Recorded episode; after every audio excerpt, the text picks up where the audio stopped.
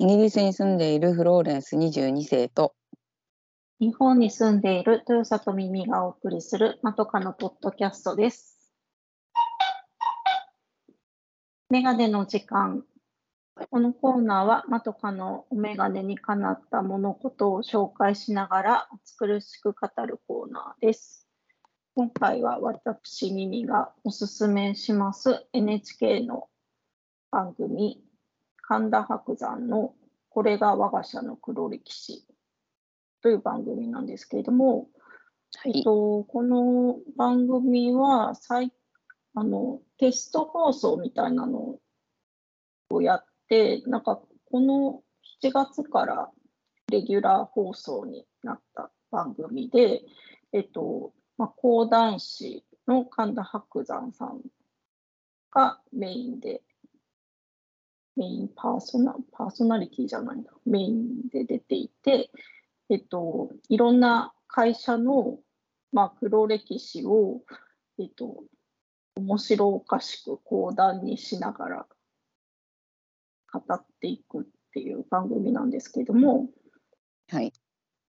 でまあまあ NHK のえーと、サイトのちょっと 紹介というか一一ラインの紹介みたいなことを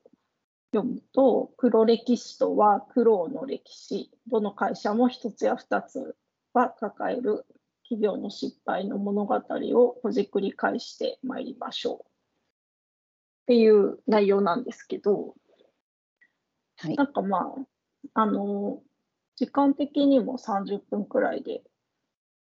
さっと見れる手軽さもあるんですが、まあ神田伯山さんのなんかこうなんかちょっと毒舌というかまあ語り口調が、まあ、私はラジオをずっと昔から聞いていてすごい好きなのでなんかそれもあって、うん、こう歯切れがいいっていうのかな、なんかつ、まあそのお笑いの人とは違うから、ツッコミっていうのとも違うんだけれど、なんかこう、言葉がスッと入ってきて、面白いっていうのと、あとこの番組で、なんか一番の特徴としては、まあ、その黒歴史を語るときに、その講談をやりながら映像、講談はまあ言葉でだけだから、映像としては、あの、なんていうの、みんなが馴染みのあるキャラクターを使って、それをなんかその社員とか営業の人とか社長とかっていうふうに見立てて、コマ撮り映像を流すんですね。それに合わせて神田伯山が、あのその何役もそのキャラクターの声を演じ分けながら語っていくっていうところが、まあ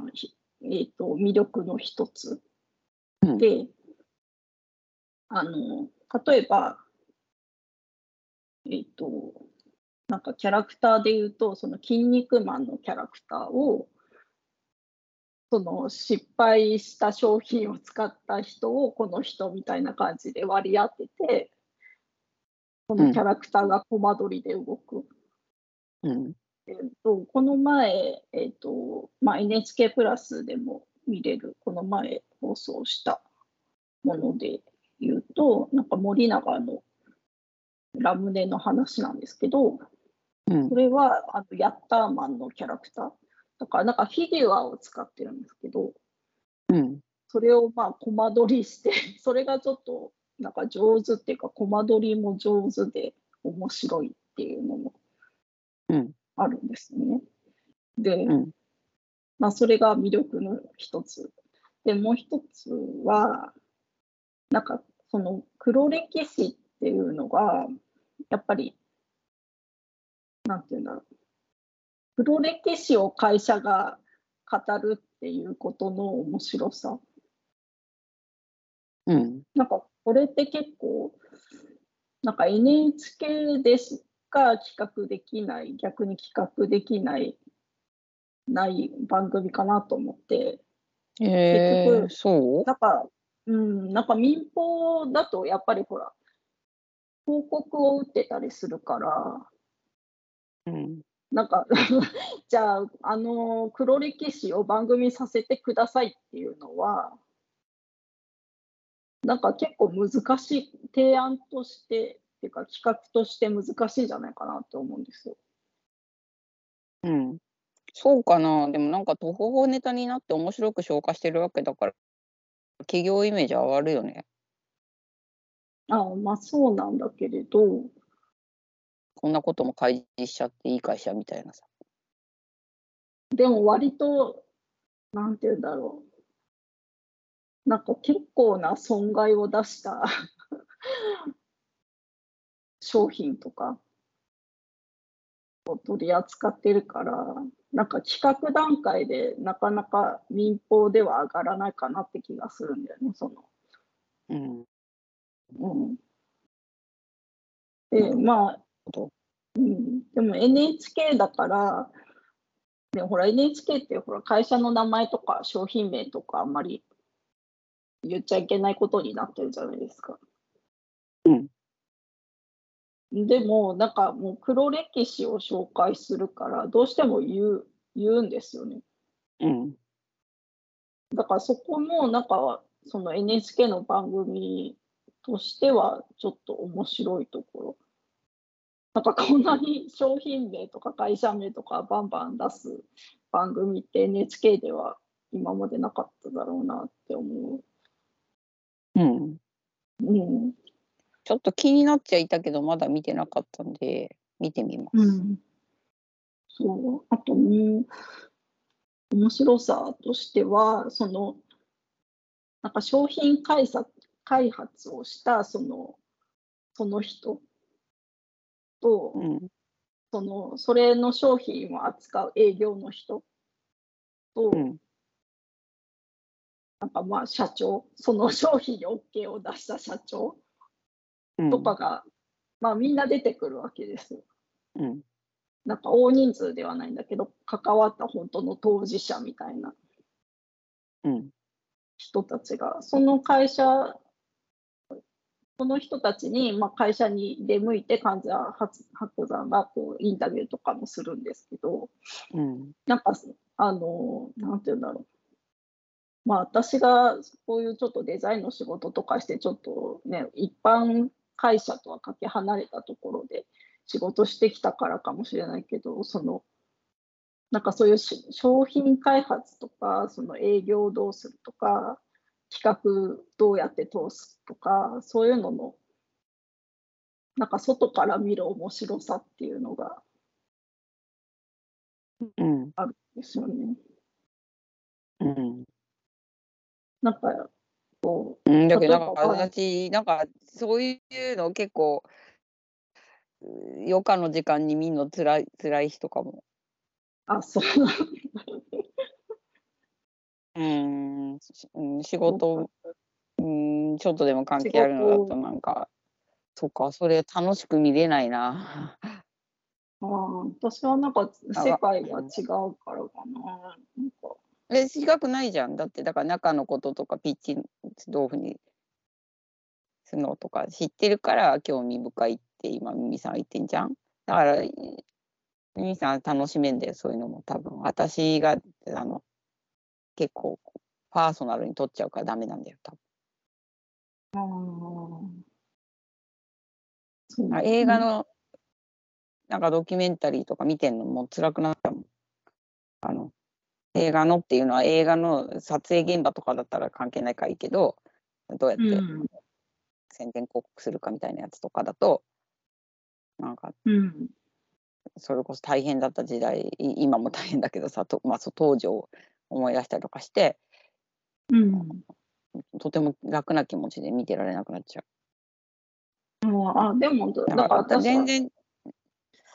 うん、そうか。全然違う。私はその、なんていうまあ、デザインの部分は関わるけど、その商品企画とか、なんかちょっと憧れるところもあるから、うん、なんかそういうところで、私なんか勝手に新商品を妄想したりするのが好きなので、なんかこういうのあったらいいなとか、これこれを商品化したら売れるかなとか、そういうのうん。考えるのが好きな、勝手に考えるのが好きなので、まあ、なんかそういうのもあるかもしれない。うん。今見てないからなんとも言えない。見たら気にならないかもしれないけども、うん、どっちかかなって今思った。見てみて。うんなんか、なんか、なんか裏側で苦しんでる人たちの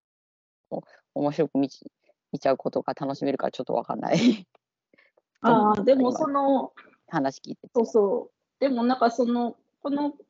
番組で取り上げられるのは、やっぱりほら、黒歴史だから、その、その後の歴史があるわけじゃないですか。ちゃんと大丈夫になってるっていう。うん。だからそこはなんか安心して見てられるっていうのは過去だからね。そうそうそう。うん、その、その挽回、なんていうの、黒歴史をどうやって挽回していったのかっていうところもすごく見どころ。うん、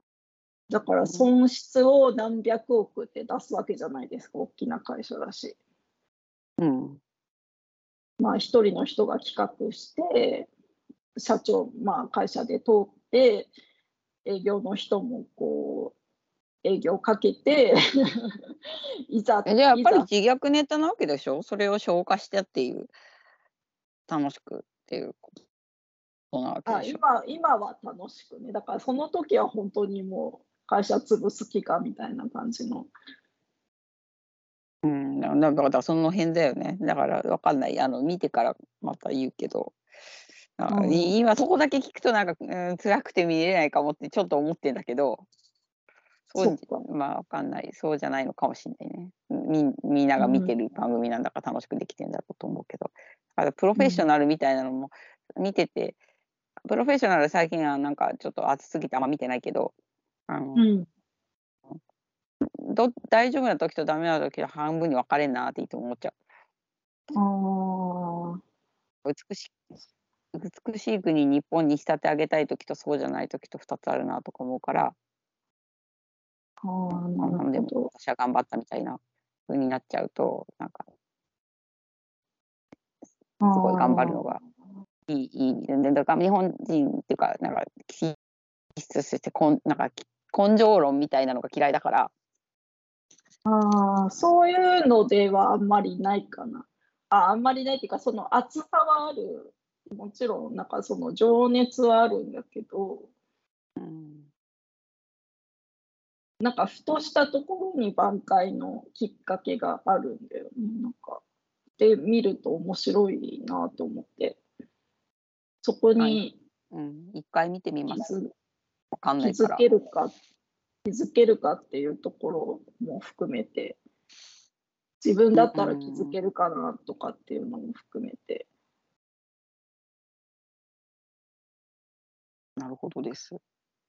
うん、だからまあ、あとはその今、その黒、黒の中にある会社とかもいっぱいある、いると思うんだけど、うんなんかすチャンスがどこかに転がっその失敗した商品の中にもチャンスが転がっているかもみたいな。っ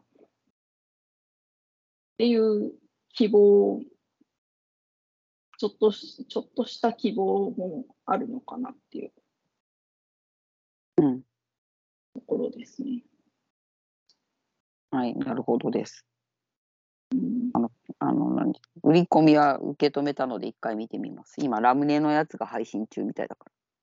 あそうですね。ら。ラムネ好きなのになと思って。私炭酸飲料嫌いなのにラムネは好きっていう。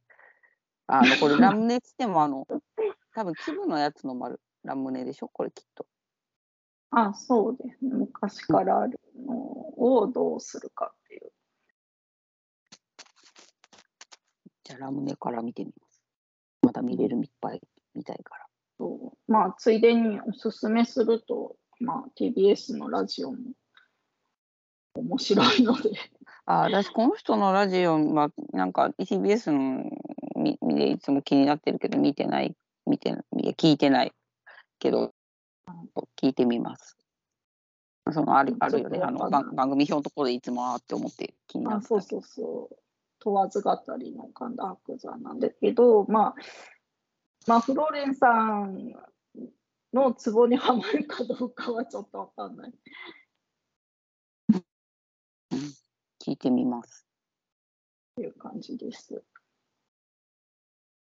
はい。では、今週はこの辺で、また来週お耳にかかります。さようなら。さよなら。